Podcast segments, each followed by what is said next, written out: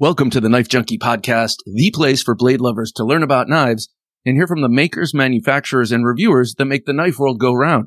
I'm Bob DeMarco, and coming up, some very sad knife news. And um, then we're going to take a look at the T.Kell Knives MR1. And then our main topic today, things with rings. Welcome to the Knife Junkie Podcast, your weekly dose of knife news and information about knives and knife collecting. Here's your host, Bob the Knife Junkie DeMarco. Welcome back to the show. My favorite comment from this past week was from someone who goes by Seppuku Sushi 2848. By the way, I love your name, Seppuku Sushi. He's uh, this was about the Night Stalker knife by T.Kell Knives. He says, "I really think they should have chosen a different name for this otherwise decent knife. I know Night Stalker is technically named after a military group, but when you say Night Stalker to someone, they're thinking of somebody else. And if you say Night Stalker knife, well, that's when they start cautiously backing away from you."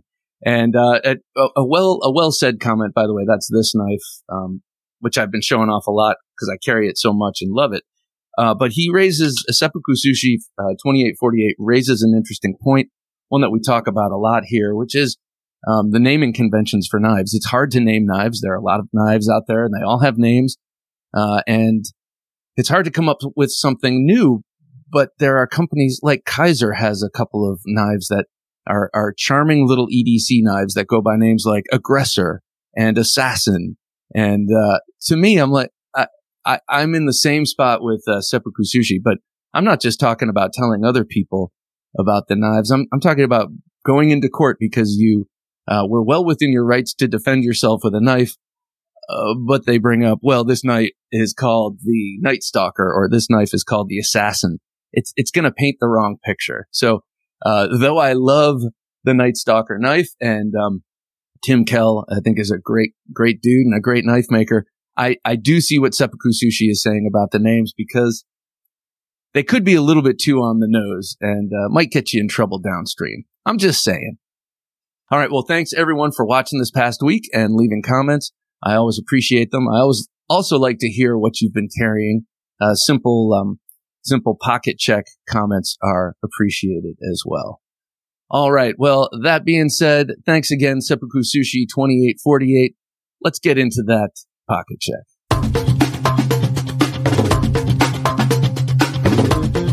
So today in my front right pocket, I had the Emerson Elvia. I've been carrying this uh, quite a bit lately. Uh, not sure why. You know how sometimes you go through a uh, sort of renaissance in your knife collection, or maybe that's not the right word, but uh, you you you start to dig into. The, let's just say it this way: you start to dig into the archives and remember how awesome certain knives are and how excited you were to get these, uh, get the knife. I've been carrying this on and off again after not carrying it for a while for the last couple weeks. And it's just a pleasure to have in pocket. I think part of the reason I'm carrying it a lot is it's a relatively light and small Emerson. And, you know, we're in the summer months here and uh, wearing shorts and things. I like to have the wave capability. I like to have the tactical, uh, self-defense, uh, uh, capability, but I also just like a smaller package in the summer. Uh, this is wearing custom micarta, uh, maroon micarta scales from um, Vantage Point Blade Works. That's Tom Engelson. And check him out on Instagram. He does really, really great scales for um, for uh, mostly Emersons, and then uh, it's it's carrying a wave feature on the back. Um, and uh, that thing, this is an aftermarket, and people have been asking me what it is, and I regret to inform you that I just cannot find how I got that. I know I got it on Instagram, so it's got to be in the records somewhere, but someone help me out. Uh, forget it. I'm remembering. I have the business card and I stuck it on my wall. Next time, I'll tell you what it is. I'm so sorry. I'll do a special video. That's what I'll do because I've been getting some, some questions since I've been showing this off a lot recently. Okay. Emerson Elvia, look for a short and I will tell you what what that clip is or what that wave feature is.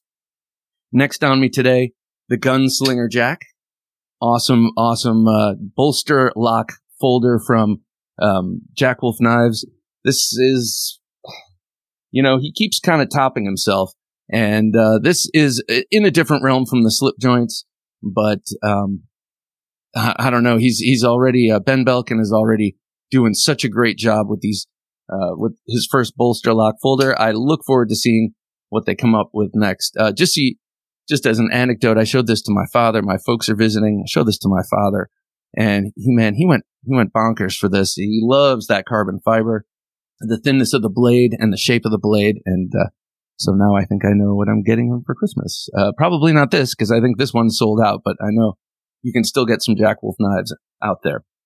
And I think for a while he had a little 15% off uh, sale on them. Uh, I got a comment recently from now, uh, forgive me, I can't remember who it was, but I know it's someone who comments a lot, comes on Thursday Night Knives, someone that I like and that we have a good, uh, who who always has good comments. And he said something to the effect of, I, I'm feeling like there's so much Jack Wolf knife, knives talk out there, myself included, uh, that uh, he didn't say myself included. That's parenthetical. That's me speaking. Uh, that I it feels like it's leaving a bad taste in my mouth. It feels like too much of a promotional push. Like maybe people aren't being genuine about how much they like the knives, but they're part of a promotional push. And um, I, I, thought that was a. I have felt that before about certain things. Certainly, OKnife and Olight recently has been sending out a lot of merchandise to people like myself and other reviewers. And you've been seeing a lot of OKnife stuff because they've had a, a summer sale. Well, yeah, in that case, you're kind of like their sales force. They're saying, can I send you some O knife, Olight products? And you're saying, yes, I love them. They're excellent. I can give them away or I can keep them or whatever. But yes, I'll help you. I believe in your product. I'll help you get the word out about your sale. But in the Jack Wolf Knives case, uh, here is someone who very, um, that is Ben Belkin, who's a very astute businessman, a shrewd, um, entrepreneur. And he knows that the best way to get the word out about his knives is through knife geeks like myself. Um, but if the knives weren't good, people wouldn't be talking about them. They are really that good. It's just that Ben has gotten them in the hands of a lot of people and that's smart business. You know, if you're a small company and you don't have a marketing department, you need to rely on, on people who can help you. And, uh, and, uh, it's scratch your back and I scratch mine because yes, I end up with a Jack Wolf knife at the end of it. Um, but if I didn't like them, like many people who have, or many companies who have come to me, uh, to show off their knives, if, if I don't like it or if I don't like even the look of it or don't know the company or, or the company looks like it's making cheesy stuff, I of course will say no. So I totally hear, I'm, I, I should have remembered who that commenter were. I'm sorry, but, or who that commenter was, but, um, I, I hear you. In, in this case, it's well warranted, um, praise from the people who end up with these knives because he's also getting them in the hands of people who like slip joints. So, uh, it's a, it's pretty, uh, easy math. All right. Next up is, uh, the JB knife and tool ditch pick. Uh, great little knife, very light, uh, thin, excellent for summer carry. Uh, that's a 16th of an inch thin, that 1095, and it's heat treated in such a way that, the folks over at JB Knife and Tool, Brian, who was on the show, they, they test these things. They kind of do that British sword test where they bend them, uh, back and forth and measure the degrees. And this very thin steel is very springy. And, uh, man, this makes for one hell of a nasty and menacing knife. Uh, that thinness and then those two razor sharp edges on that curved surface with this amazing peel ply, um, handle that's so ergonomic. This thing is, uh, this is a very, very wicked knife. And, and I would say that with just one edge, you know, this is originally just a Pikal knife and then he started offering it, or they started offering it with a bayonet grip and a full double edge. Um, if this are, if this is a single edge blade or some of the single edge blades JB Knife and Tool puts out, uh, an amazing, amazing EDC all purpose cutting knife. But in this case, it's kind of set up and, and, uh, profiled to be something a little more defensive, but do love that knife. Thank God didn't use it for anything today. Last up for, uh, emotional support, a knife that's been getting a lot of carry and also uh, got high praise from my dad, who thought it was just the coolest thing, is the Ocaso Knives Solstice, designed by Andrew Demko and uh, produced by Ocaso Knives out of California. Ocaso Knives is uh, Rick Valdez's uh, brainchild. Rick Valdez was a 20 year uh, executive at Cold Steel. learned a thing or two about uh, knife making, knife marketing, um, having knives made in amazing factories overseas. And he decided, you know what? I'm going to start my own company. And this one is going to take what I learned about making robust knives, but we're going to translate it into, um, what do you call it? Gents carry knives, gentlemen's knives. And they are indeed, this thing is super incredibly smooth. Every time I open and close it after not carrying it for a few days, I'm always checking the pivot. Is this loose? Cause the action is all that. It is so nice. I love this thing. We went out to dinner last night and man, I, I had this in my pocket. I brought it with me because I wanted to cut a steak with it. And then the place we ended up going, I just don't like the way they prepare their steak. They actually slice it for you. It's like, oh, think you want to put it in here? You want to masticate it too? So that's what I was carrying today. Let me know what you had on you. We, I had the Emerson Elvia in the front right pocket, uh, banging around various pockets. I had the Jack Wolf knives, um, gunslinger jack in my waistband. I had the JB knife and tool ditch pick, and then in my back left pocket for emotional support, flipping and possible steak eating. I had the Ocaso knives solstice. What were you carrying? Let me know. Drop it in the comments below. Always love to hear that. You know, I say that all the time. Uh, but I love to, to hear what you guys are carrying. So, uh, so do that. Let me know what you have. Uh, is anyone carrying an Emerson Elvia? Does anyone have the Super Elvia besides Edgar and, uh, or Edwin? I'm sorry. And does anyone have the Elvia with the wave, uh, built in? I do not. And, um, I'm interested. All right. Coming up on the Knife Junkie podcast, we're going to take a look at, uh, some sad news, some new knives in knife life news. Everyone, stick around. If you're a knife junkie, you're always in the market for a new knife, and we've got you covered. For the latest weekly knife deals, be sure to visit theknifejunkie.com slash knives. Through our special affiliate relationships, we bring you weekly knife specials on your favorite knives. Help support the show and save money on a new knife. Shop at theknifejunkie.com slash knives. That's theknifejunkie.com slash knives. You're listening to the Knife Junkie podcast. And now here's the Knife Junkie with the Knife Life News. You know, I see that uh, knife ship free liner every time we record this show. And every time I'm like, oh, they have that? They have that knife? Oh, I got to get that. Well, it's never occurred to me to actually use my own affiliate link to order knives through there. What am I thinking? Okay, I'm going to check it out. I want the Iridium. Everyone knows I want the Kershaw Iridium. Everybody knows. I don't know. Maybe I've been blabbing about it, but uh, do check out Knives Ship Free, one of the greatest websites out there. And um, yeah, they they kept the torch going, so check it out.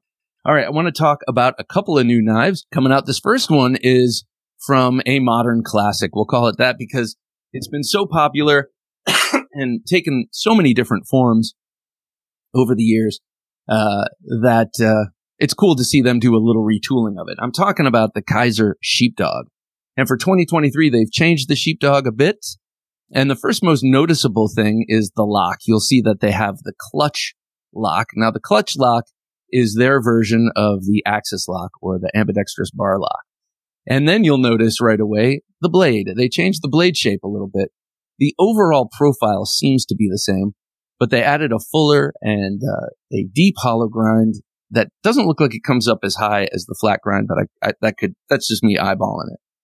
And then they've added that comet shaped opening hole with a thumb stud. So dual opening methods there right next to each other. And, um, of course, the handle, as you can tell from looking at this picture, is anodized aluminum. So beautiful. They have it in black with a uh, stonewash blade and then purple with a black blade. And man, I just think it's gorgeous, that purple and black. Now, that being said, I'm not so sure I can live with purple knives. I've had a few purple knives in the past and I just don't seem to carry them. Uh, even though I like the color and I like the concept of carrying a purple knife. Uh, the other thing that they have changed here is the blade length. This is kind of in, in the in between. This is a 3.15 inch blade. So it's kind of between the regular slash original sheepdog and the XL sheepdog. Yeah. Look at that. That's a nice shot. Thanks for pulling that up, Jim. That's a, that's a beauty. This, this knife has done so well over the years. And I think that that retooling, uh, it's a nice, it's a nice evolution. You know, sometimes they'll new Coke something. You know, I don't know if anyone here is old enough to remember new Coke, but, uh, you know, they, they really, they really crap the bed on that one. Um, you taking a classic and then putting out a new recipe after, you know, 150 years or whatever it was, 100 years. Uh, well, in this case, their new Coke is actually an improvement. I think it's pretty damn cool. Uh, but I am not a Kizer Sheepdog fan. I don't own one. Not a huge Cleaver fan.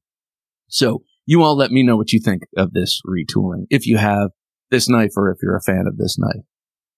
Okay. Next up is the Vosteed Corsair. Uh, I've seen a number of my, um, my knife friends out online have this and love it and I've been using it.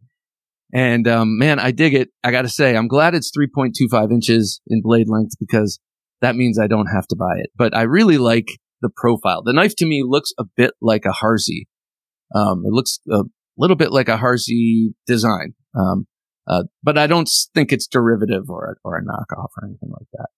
Uh, but just a, a really clean, uh, design. It looks all business, but it's a, it's very, um, uh, very graceful design. Anyway, that's 3.25 inches of nitro V steel. Uh, you got that crossbar lock on contoured micarta, the handle, which is, you know, always great.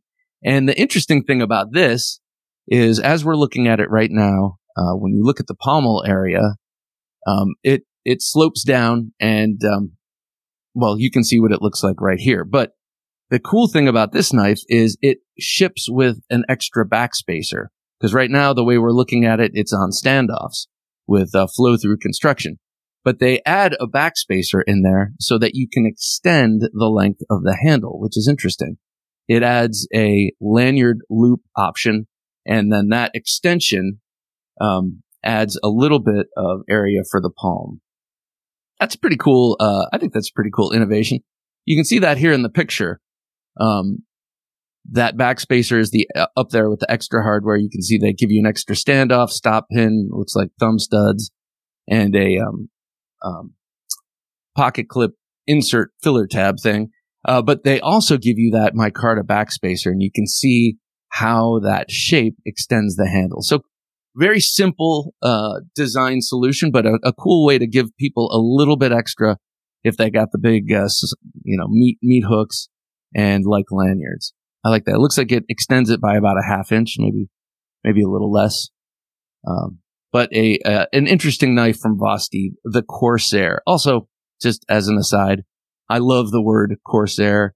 Uh, I used to love the Corsair airplanes, uh, you know, that the Navy flew and that show Baa Black Sheep, or yeah, was that what it was called? Uh, it was when I was a little kid. It was so cool.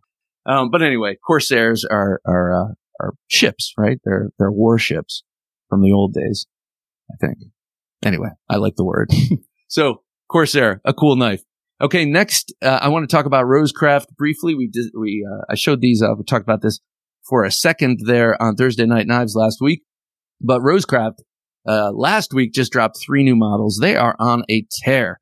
They have a lot of knives, you know, relatively new company, about two years old, and they have a lot of models. And uh, it's pretty impressive the, the rate at which they come out uh, with them. Uh, of these three models, the first one, the Waya, I really like this one. The Waya has a, a look. It looks a little bit like the Comet from Kizer and Paul Munko to me. But this is designed by uh, Rosecraft uh, head head the head of Rosecraft, Andy Armstrong, and it's just a mid-size EDC, but a handsome one at that. I like the white bolsters with the black uh, G10. You can also get that with green G10 bolsters. I think it looks cool with the black blade. Uh, 3.4 inches, so nearly uh, something I'd uh, I'd be interested in getting. These are OEM'd by Artisan Cutlery, and that's funny because I I was under the impression that they were OEM'd by uh, like Rough Rider or someone just from the font that they use for Rosecraft. I know that's silly, uh, but just in my mind, without giving it much thought, that's who I thought. But learning from this article, their OEM is Rosecraft, uh, is um, Artisan, and that just makes me happy because I love Artisan knives. So this blade steel is AR RPM nine, you know, the Artisan uh, budget minded powder metallurgy steel that's proprietary to them. So that's the Waya coming out. Uh, I think this is my favorite of the three that we're talking about here. And then next is the MA one, uh, MA11, also designed by Andy Armstrong. And this one here is um, a beast. it looks like anyway. That's a four inch blade, very interesting, uh, faceted four inch blade. Not looking at the spine, or I should say the spine notwithstanding. it reminds me a bit of a CQC7 by Emerson with that real pronounced chisel tip. Um, yeah, very cool. Um, but so this one is very heavy duty. You know, the, the, uh, Maya that we were just, or the Waya that we were just looking at is only 3.5 ounces. This sucker here is three, is, uh, 6.8 ounces with that giant, uh, with that giant four, uh, 3.9 inch blade.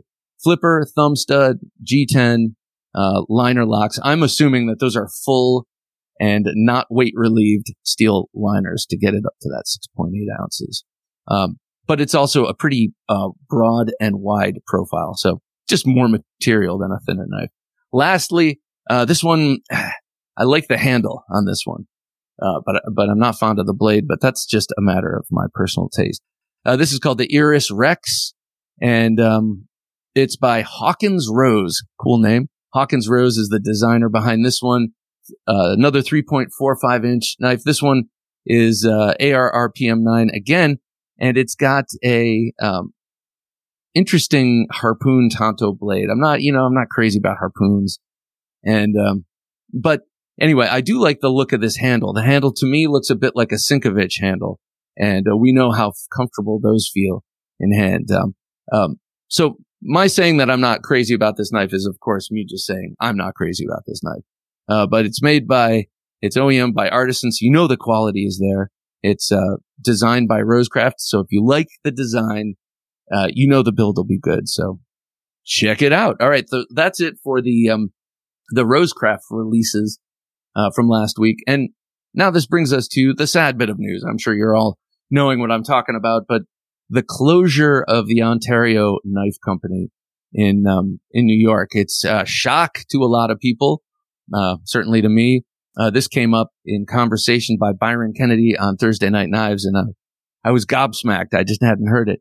And uh, I pulled out my usual excuse. I'm, I'm, the youngest in the family, so I'm the last to know. But um, yeah, so this is uh, this is pretty sad news because the Ontario Knife Company has been around 134 years, and um, well, they've made so many knives that we all know and love.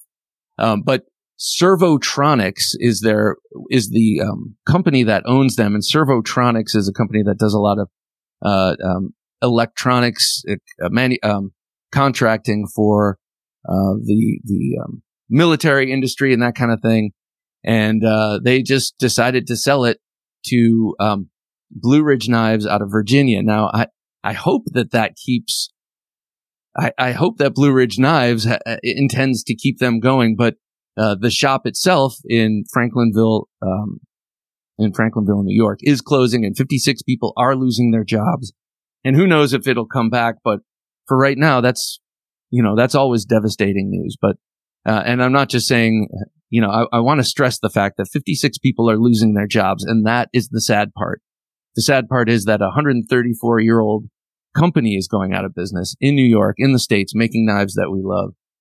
Um, you know, obviously the least sad part is what we are feeling, but you know, it, it does bear mentioning. And I got to say, my Ontario um, machete, which was made for and, uh, and um, issued to the United States military, is one of the best working blades I've ever used. I tell the story about how a uh, an oak fell in our woods when my parents lived at the place where I was raised, and I happened to be home on vacation, and we had to cut this oak tree, cut up a path in this oak tree, so because it fell right across the path, and we don't have a chainsaw, and we didn't, you know, uh, so I brought out an axe and was hacking away. And I was like, my God, this is going to take me a year to do this. So I went and I got my Ontario knife and uh, my Ontario knife machete. And I hacked that thing. It was a, it was a big damn oak tree. And I hacked through that in, well, in a lot less time than it took the axe because it's a broad, thin, forgiving blade, sharp as hell and uh, just meant for business.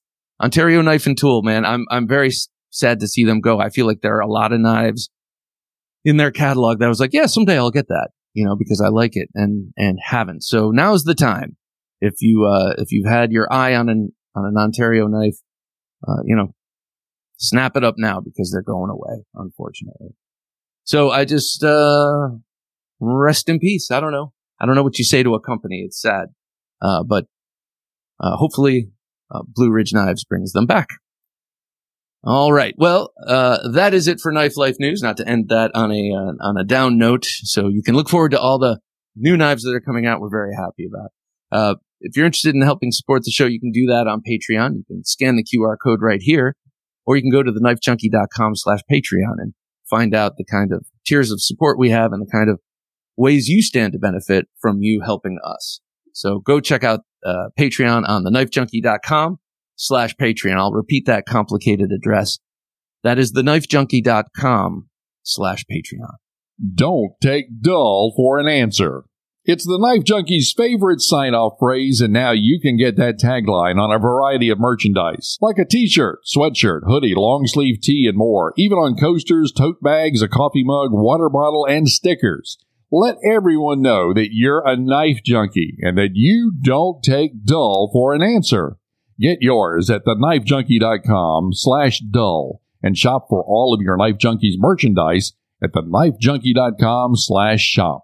And now that we're caught up with Knife Life news, let's hear more of the Knife Junkie podcast.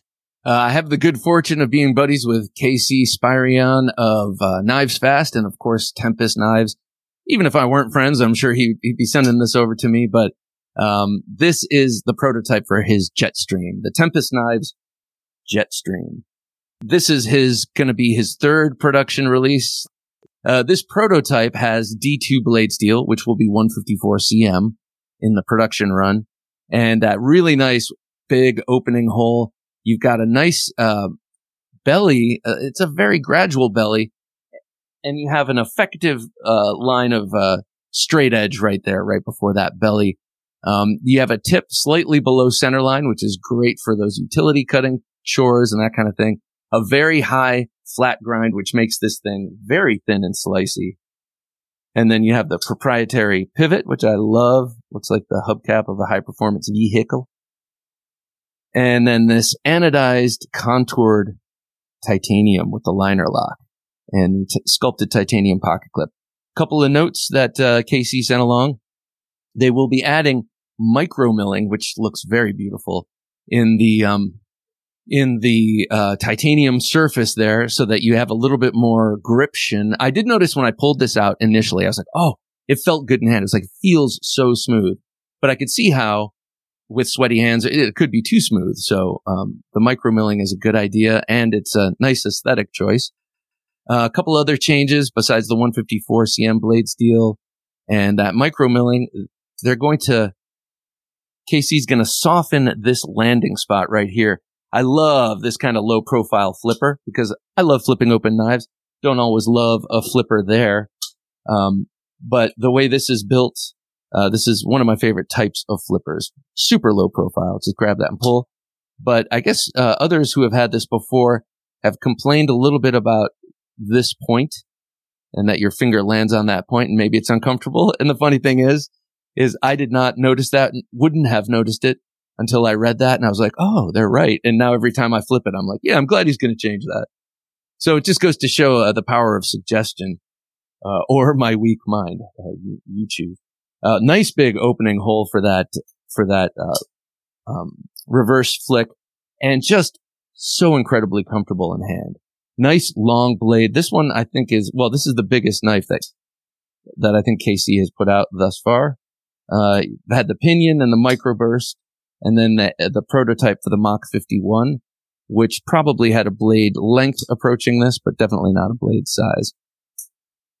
Uh, what else? Oh, oh, uh, something I wanted to comment on. You know, as I mentioned, my parents were visiting. My dad, uh, you know, I told you he really liked the Ocaso knives. My mom picked, picked this up and she's like, this is beautiful. I was like, oh yeah, it is beautiful. You know, uh, a buddy of mine, you know, a YouTuber who's making knives did this. And she said, Oh, that's amazing. And I said, It's called the Jetstream. And she said, That's the perfect name.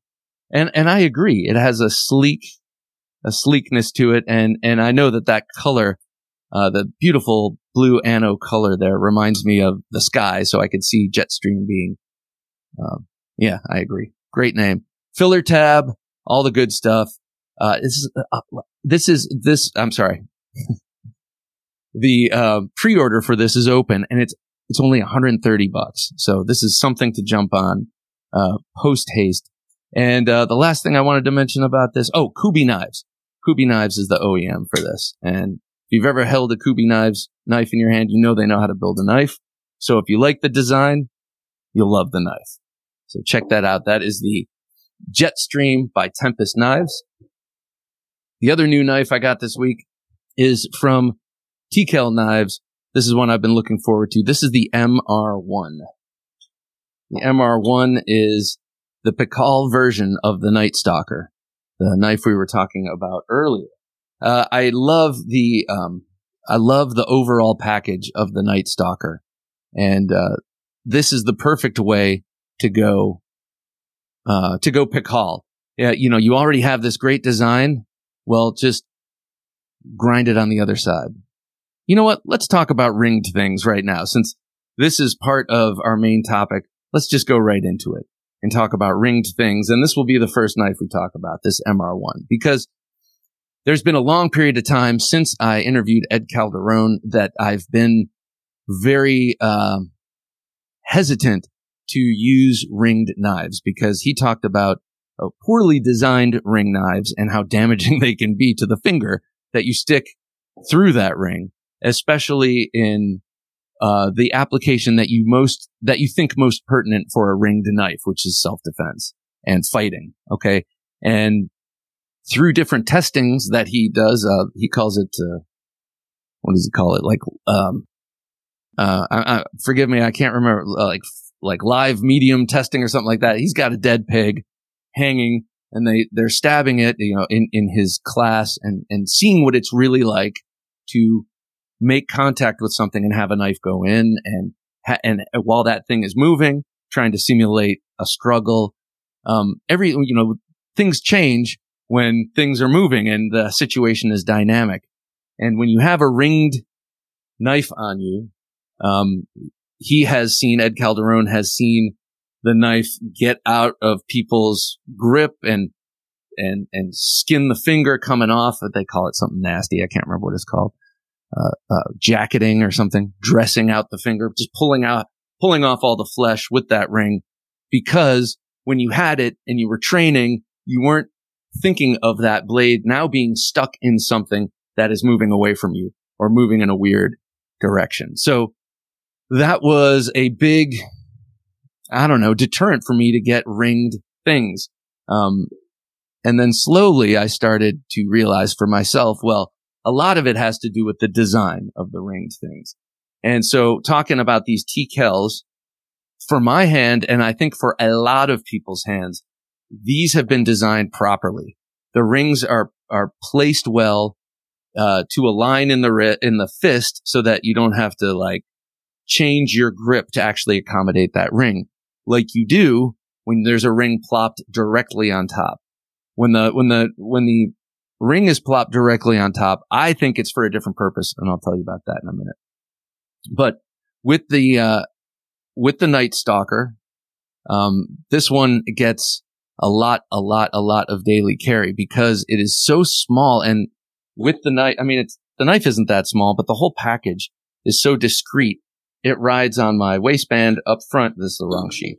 Rides on the waistband up front so easily, hides under a t-shirt and just sits on the flat of my belly right there. Boom, right there where my, uh, you're looking down your belly. That's where the knife is. And it's perfect. So I love it because it's a very nice, very big, uh, not very big, but very fixed, capable blade that you can have on you all the time. But when you're going to pull it, that ring is great for extracting the knife. Um, I know that's uh, low hanging fruit for a ringed thing. That's one of the things we use it for. But the more I carry it, the more I see, yeah, that's a, a really great benefit to the ring is for the, just the pull factor. And then when you pull it out and you make a fist, a tight fist, this design, this T.Kell design fits my hand perfectly. I have a medium sized hand. I've had this, uh, I've shown this off to people with large hands. It fits really well in large hands. I almost feel like better. Um, because, you know, uh, there's a little bit of space for me, um, especially in my left hand, which is a little bit smaller than my right hand. But there's a little bit of space in that forward finger choil that would allow a larger hand to expand while also having a big, big enough ring to accommodate that finger. This one is AEBL. Uh, first time I think they used AEBL, certainly on the Night Stalker, T.Kell Knives' most selling knife. Uh, their little attitude adjuster on the back also can act as a glass breaker or a, even a pry thing, but I don't imagine anyone actually using it that way.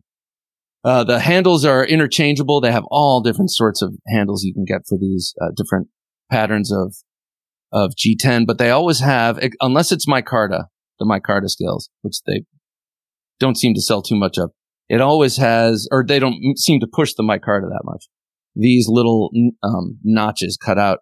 He calls them the grenade pattern, and they are so great. They're so simple, little notches cut out there, but your fingers land in them all over the place and just make that grip even better. Now we're talking about things with rings, and when I'm in a forward grip with a with a ringed knife, I almost never put my pinky in there. To me, that doesn't feel comfortable and it feels vulnerable. Uh, like that pinky could, could really get jacked up somehow. So I like rings because, uh, in the forward grip because they, they give you such a nice, uh, wide pommel. So if you just grip it like a regular knife and use that ring as a retaining pommel or bird's beak, it works really well. Okay. So that's the Night Stalker. Now it's, it's doppelganger. It's, it's evil cousin or twin brother here. The, the uh, MR1 designed for a Marine Raider unit in California, hence the MR, um, is the exact Night Stalker blank. So if you line them up exactly, it's the Night Stalker blank, and then it's profiled differently. Not profiled differently, um, ground differently. Beveled and edged on the opposite side with that long swedge on the top. So again, I have something like this, you do not want a loose, nuanced grip. You want to hold on to this thing like it's a hammer. And, uh, here it fits in my hand like a hammer. And, uh, and I feel, I feel very confident with this knife as a Pikal style knife. That tearing motion, um, the handle is, is fully locked in. And, um, so I think the translation from this to this is an excellent one. Can you use it in saber grip? Sure you can if you if you think about how you're going to use it. This is how the ditch pick is, or the um, clinch pick was designed to be used and and carried in the forward forward grip, but but uh, edge up, so that when you're in a car and you're sitting in a parked car and there's a drug deal going down and the guy next to you starts you know grabs you or something, you can pull that out of your belt, have the edge up, and and cut the person away from you.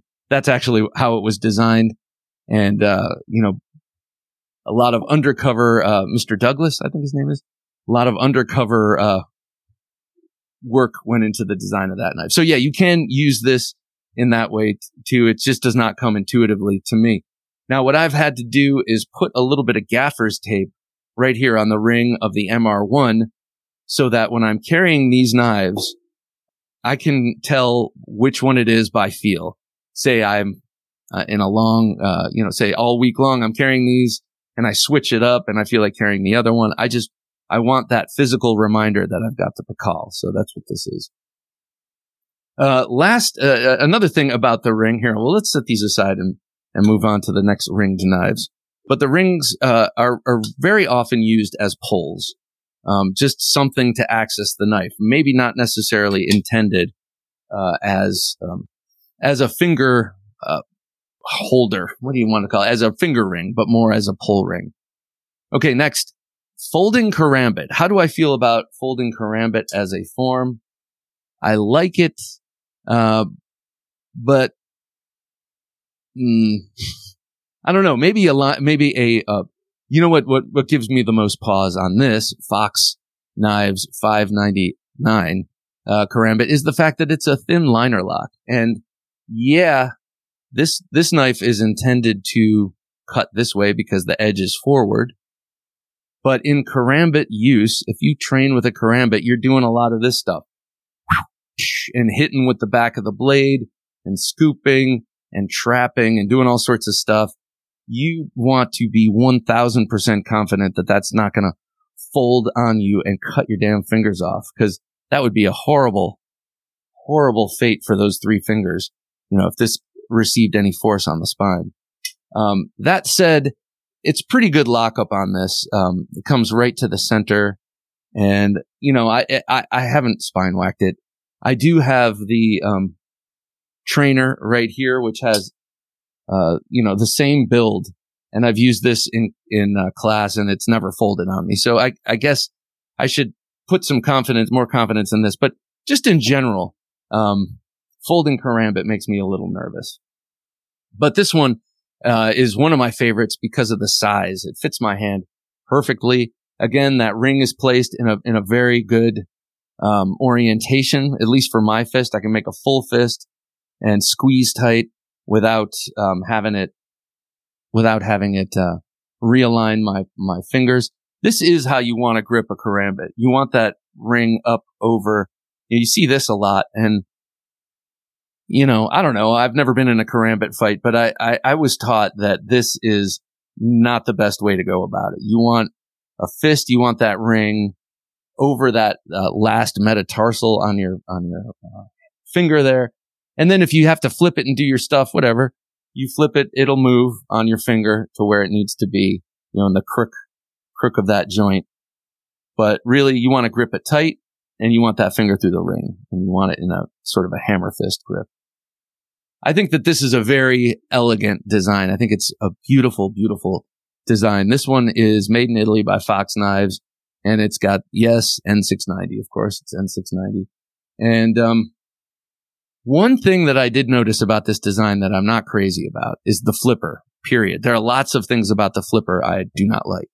A, this is on washers and is not a good flipper. It is not intended to really, I think you really have to whip it open. That said, I don't care about a flipper on a karambit anyway. I, I want a wave feature on a karambit and the ability to have the clip on that side, on the traditionally left hand side, so you can draw it out and have it ready. Who wants to pull out a karambit, flip it open, and then change their grip? You'll be dead at that point.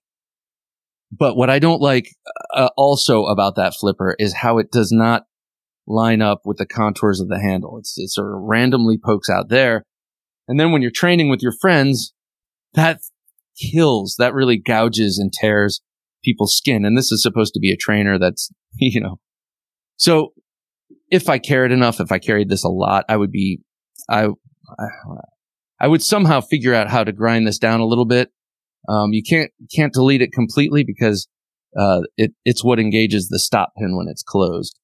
But yeah, this is enough that maybe on the uh, well, I feel like it could be an issue on the tactical version too. You're saying, well, Bob, on the on the live blade version, don't you want that flipper to gouge and tear and do all that? Yeah, it's going to get hung up. It's not what you're there for. You want that slicey blade. You don't want to get hung up on the flipper tab, even if it does hurt the other guy. All right. So Fox 99 Karambit, 599 Karambit and trainer. Um, there was a t- point in time when I was trying to get rid of this pair and now I'm glad I didn't. It's just cool to have. I'll almost never carry it. Um, not really doing any karambit training these days, but it's a good, it's a good package to have. So in that uh, vein, uh, this is a different sort of folding karambit. This was a gift from my awesome brother, Vic. Thank you, Vic. Uh, this is the super karambit from Emerson. A couple of things about this. Of course, it's got the wave. Oh, by the way, I forgot to mention that on this knife, which I'm going to keep out for contrast. This also has a wave. Um, but this knife feels really good in forward grip. It is a super karambit, so it's pretty damn big uh, for a karambit. Feels really good in this forward grip. Of course, you know you can if you want uh, get a little bit more standoff reach and put your finger through there, but I don't. I don't. Um, you'll notice that it's got a chiseled tip. That is one of the issues with a karambit. If it comes to too fine a point on all dimensions, it's going to break. And what I mean by all dimensions is you want it thin and slicey because you want the thing to cut at the slightest uh, touch, but you don't want the thing to break. So with that chisel, you're getting the same thing and you can punch and thrust with it and still that is sharp and it's going in the right direction. Um, but for the main purpose of the karambit, which is this sort of slicing and pull cutting and stuff like that, that tip is just perfect. 154 cm blade steel. This is a, you know, what? this is after they stopped dating them, unfortunately. Uh, you can switch it to the other side on this one. Uh, holes for speed, uh, or manipulation, uh, speed holes. Um, so you can kind of reorient. At least I think that's what they're there for. They don't look cool. I'll tell you that. So I don't think they're there for that, uh, in my opinion, because I don't like seeing the titanium liner under there. Uh, chisel ground, so totally flat on that side, wickedly sharp. This thing is insanely sharp. And then something that you're going to see right away if you contrast the 599 from Fox and the Emerson is the width of the ring. Look at how thin the ring is on the um, Fox. It is radiused nicely so that it feels comfortable in the hand, but the thickness of the Emerson gives you a different kind of stability. Uh, my buddy Ian, who I train with now, he's my teacher now, but when I was was just training with him back way back in the day, he had one of these. Um, he had the trainer version of the regular karambit, and uh, we would trade sometimes, and I'd use his, and he'd use mine. Um, but that I I always liked the way this felt better. That that thicker um, engagement on the on the finger there. Always felt more confident, like it wasn't going to do this and go side to side and break my finger that way. Not that I necessarily felt that out of the gate with this, but once I felt the Emerson and held the Emerson, it uh, it changed things for me. Um, another really cool knife I need to carry more uh, is this karambit. When it's when my fist is fully, uh, I'm sorry, when my fist is fully tightened, there is a lot of extra room on this. So this would be uh, good for the big big dudes with big hands. I got to say though, the opening hole, I'm not so sure uh, with the big hands uh, if the opening hole is uh, generous enough. But an interesting looking blade, no doubt. Kind of looks like an elephant or an anteater or something, uh, some sort of marsupial. Cool, cool knife. Uh, that's the Emerson Super Karambit. All right, next up, this Karambit uh, spent years in the shower. This is our, this was our shower knife for a while. You can see some of that uh, soap in there. I just could not scrub out for this purpose, but uh, this thing, I guess, started to degrade in the shower a little bit. But this is one of the uh, FGX series knives from Cold Steel. FGX is the material that they use here. It's a ballistic nylon uh, that it works great as a one-time self-defense tool. And uh, they make a lot of different models of these uh, from the models that they already produce. This is the version of their wicked karambit, the tiger claw, one of those knives that I flirted with getting for for years and years and never did. Um, this is a knife that my fist is in a full hard uh, uh, um, fist, and it is not realigning the knuckles. This is perfect the way this is set up. And then you got this little uh, landing spot for your thumb here, which is excellent. It's also an excellent way to arrest motion if you're this is going to be hard to do under the camera, but if you're flipping it and you flip it forward, it's a great way to stop the blade from continuing. you know, it's going to stop anyway, but it gives you a nice landing, landing spot there. Um, do I need a shower knife? Am I Jason Bourne? Do I have people, assassins coming after me? Uh, not that I know of, but I think we could all benefit from So Lynn Thompson's got this thing never unarmed. You should never be unarmed because is a tiger ever unarmed? No, they always have their claws, always have their teeth. Does that mean you got to walk around the house with an AK? No. But should you have a pocket knife on you? Probably. Uh, someone comes busting through the door. I don't know. I don't know where you live. I live in a very nice neighborhood, but stuff like that happens and it happens in neighborhoods like mine. So, uh, if you're in the shower and something happens, you know, what the hell are you going to do? Throw sh- shampoo in their eyes and try and make it stick? That's actually probably a pretty good idea. But you also want to be able to stick this in them too, to give yourself some space. You know, that's what knives and defensive knives are a, a lot about. Not necessarily about finishing people off. It's about creating space. That is like the number one priority in, in martial arts and fighting or fight ending. it's like, I don't want to be a fighter. I want to be a fight ender.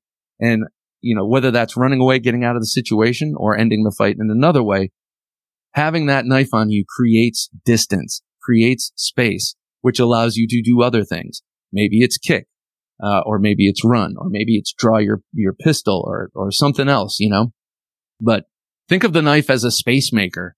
uh, as well as, you know, if you're thinking of it as a self-defense tool, it's a space maker as well as a life taker, he- heaven forbid, you know? So, yeah. So think about getting a plastic knife and keeping it in your shower.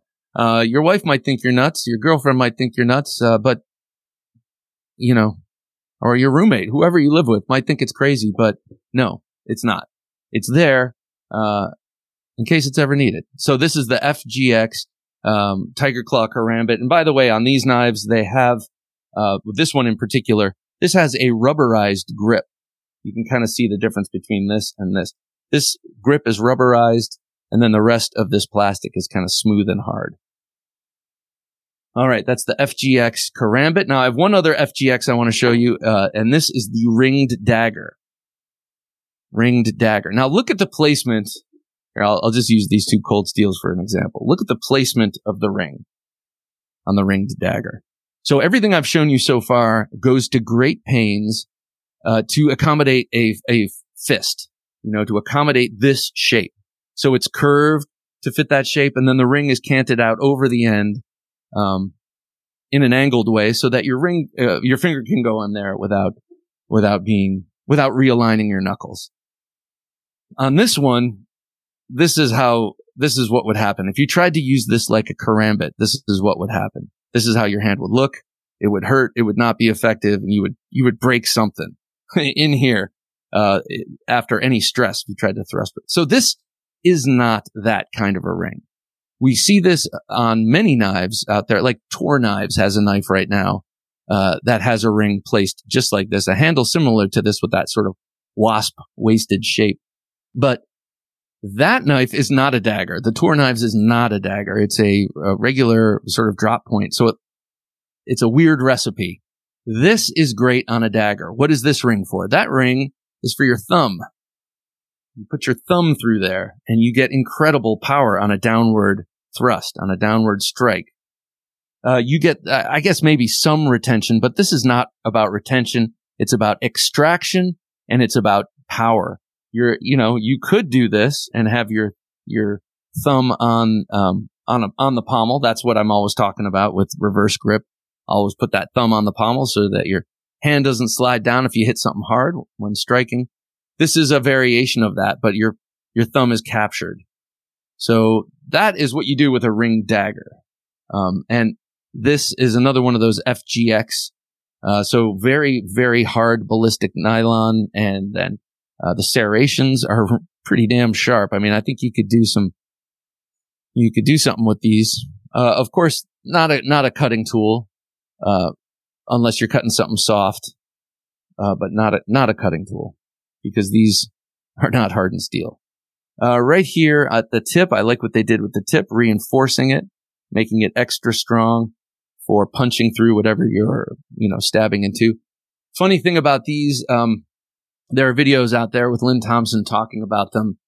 And, um, he talks about having like a whole bunch of these on his property stashed in flower pots, you know, uh, nailed to trees or whatever, just like randomly placed around his uh, his property so that if he's out there and uh, someone's someone attacks him and one of the like 12 giant knives he has on his belt isn't available he can just whoosh, grab that and and go to town. Because these things uh, don't rust they don't rot they just you know maybe this rubber handle is getting a little you know you can feel it getting a little tacky but um they will they will endure Okay, so these are the FGX. All right. Also from Cold Steel, we got the the double agent. The double agent has two uh, two rings, just barely feels comfortable. Now I had to add this jute twine and fatten that up, and and when, once I fattened it up, it, it changed the levels of my fingers. Now I can make a full fist with this. But this this this makes me nervous. Having two fingers captured really makes me nervous. But this is a very cool knife in any case. Very thin and uh, hollow ground AUS 8 blade steel. This thing's just wickedly sharp. This was a, um, a wedding, a best man. Oh, I wasn't best man, but uh, I was in the wedding party. It was a wedding party gift for, from a friend of mine. Very cool. The double agent has this sheath that you have to press, whoops, sorry about that. You have to press the button to be able to extract the knife. An interesting choice. Um, not my favorite way of doing it. All right. Next up is another ringed Pikal. This one is a semi custom, even though it's, that's what I call it, semi custom from, uh, Bastion Cove, uh, Bastinelli knives or Bastinelli creations.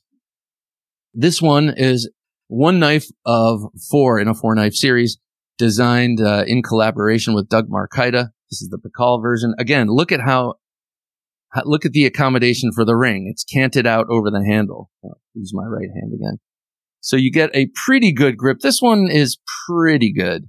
Um, and what I mean by that, I think that, I think it's excellent. I think the way my hand fits it, it rides up a little bit closer here. But when I'm up, up closer and I leave a little room down here, which doesn't really matter, then it fits my hand very comfortably. A great sickle shaped hawkbill blade. This is N690CO. A cool thing about, uh, ringed Pikals is that if you're doing the Pikal thing and you're flipping it around, you can extend it like this and have a, a, a hell of a slasher because it doesn't take much for that tip to do damage. And, uh, you just need to graze over your, your opponent and, uh, you've got a nice long knife. Uh, this, uh, Tsukamaki wrap, uh, this Japanese wrap here done by Bastien. Beautiful and, and, uh, very hard because it's been epoxied and it fits the hand great. Sheath is a little troublesome to me. This is a hard, difficult one for me to carry. I don't like the way it sags down like this. It almost looks phallic. And I don't know. I, I don't like, I don't like the grip. So I, I, I got to figure, or not the grip, but I don't like the, the way it hangs. So I, I just have to figure out a better way to mount it on my belt. But yeah, beautiful, elegant looking knife.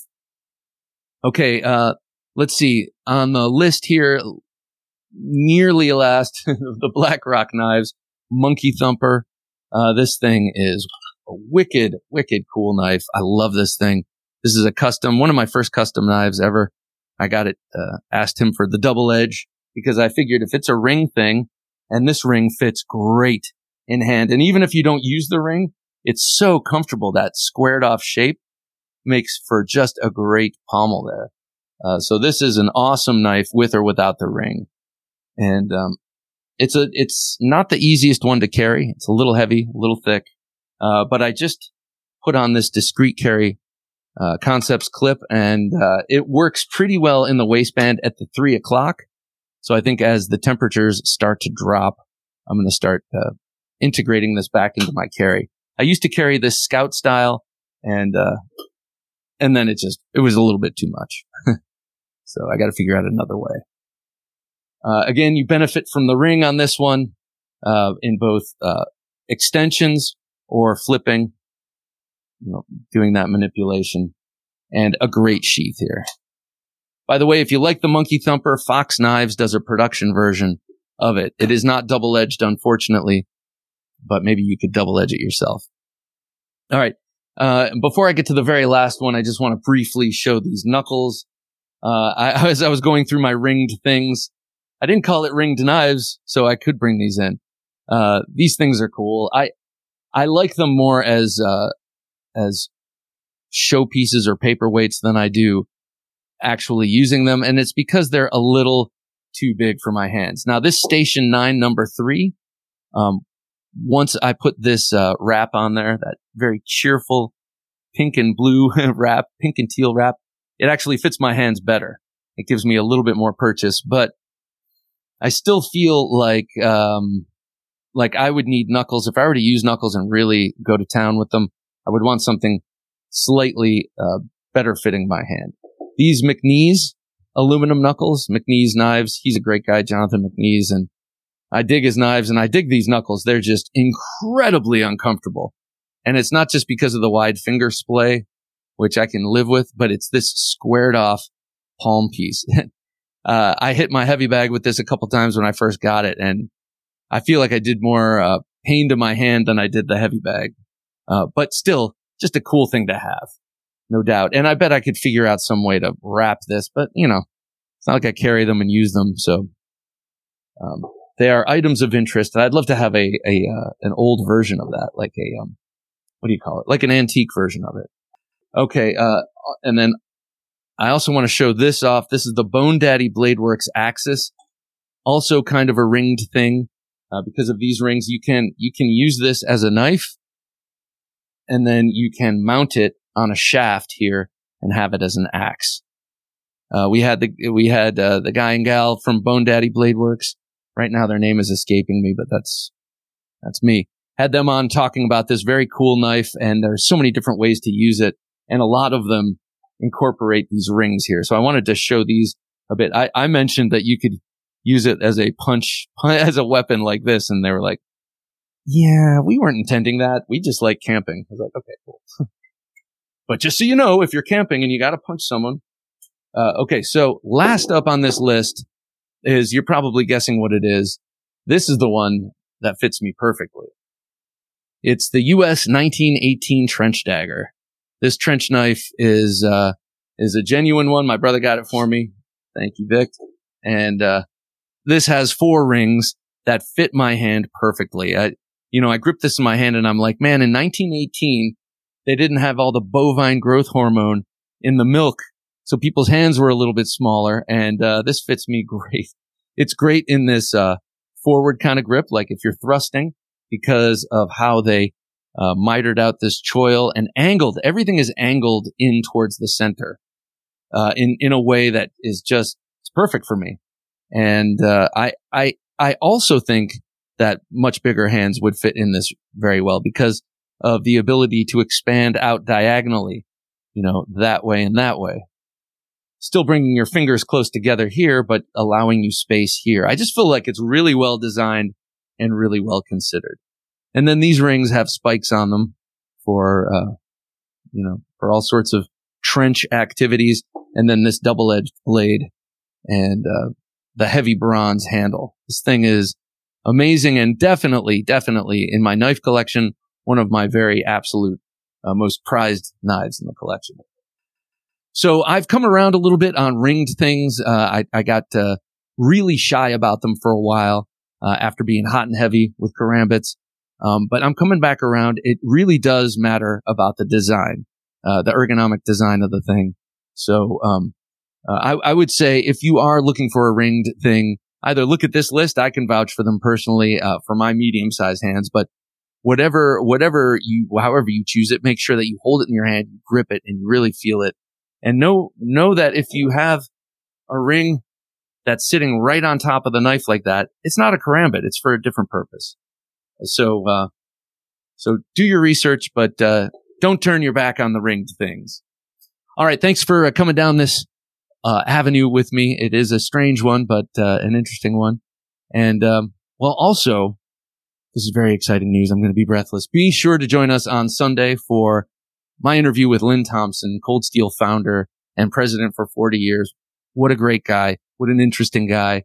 And, um, I have to say that I think I, I, I should say I've seen a million him on the web a million times in interviews and whatever. I've never seen him open up like this. So it's awesome. Please join us then. Also, make sure you join us next Wednesday for the next midweek supplemental. And then, of course, tomorrow night, Thursday night knives, 10 p.m. Eastern Standard Time right here on YouTube, Facebook, and Twitch. For Jim working his magic behind the switcher, I'm Bob DeMarco saying until next time, don't take dull for an answer. Thanks for listening to the Knife Junkie Podcast. If you enjoyed the show, please rate and review at reviewthepodcast.com.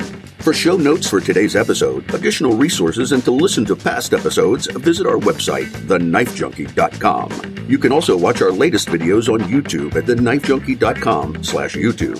Check out some great knife photos on theknifejunkie.com slash Instagram and join our Facebook group at theknifejunkie.com slash Facebook. And if you have a question or comment, email them to bob at theknifejunkie.com or call our 24-7 listener line at 724-466-4487 and you may hear your comment or question answered on an upcoming episode of the Knife Junkie Podcast.